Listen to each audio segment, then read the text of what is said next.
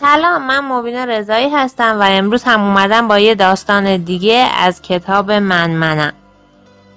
اسم داستان امروز هست آنکه شنید و آنکه نشنید.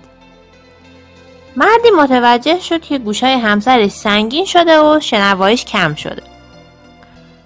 به نظرش رسید که همسرش باید سمعک بذاره ولی نمی‌دونست که این موضوع رو چجوری باش در میون بذاره. به این خاطر پیش دکتر خانوادگیشون رفت و مشکل رو با اون در میون گذاشت. دکتر گفت برای اینکه بتونی دقیق تر به من بگی که میزان شنوایی همسر چقدره آزمایش ساده ای وجود داره. این کار رو انجام بده و جوابش رو به من بگو. اول در فاصله 4 متری اون بیست و با یه صدای معمولی مطلبی رو بهش بگو. اگه نشنید همین کار رو تو فاصله 3 متری تکرار کن. و بعد در دو متری و به همین ترتیب تا بالاخره جواب بده. اون شب همسر اون مرد تو آشپزخونه سرگرم تهیه شام بود و خود او در اتاق پذیرایی نشسته بود. مرد با خودش گفت الان حدودا فاصلمون چهار متر پس بذار امتحان کنم. سپس با صدای معمولی از همسرش پرسید عزیزم شام چی داریم؟ جوابی نشنید. بعد بلند شد و یه متر به سمت آشپزخونه جلو رفت.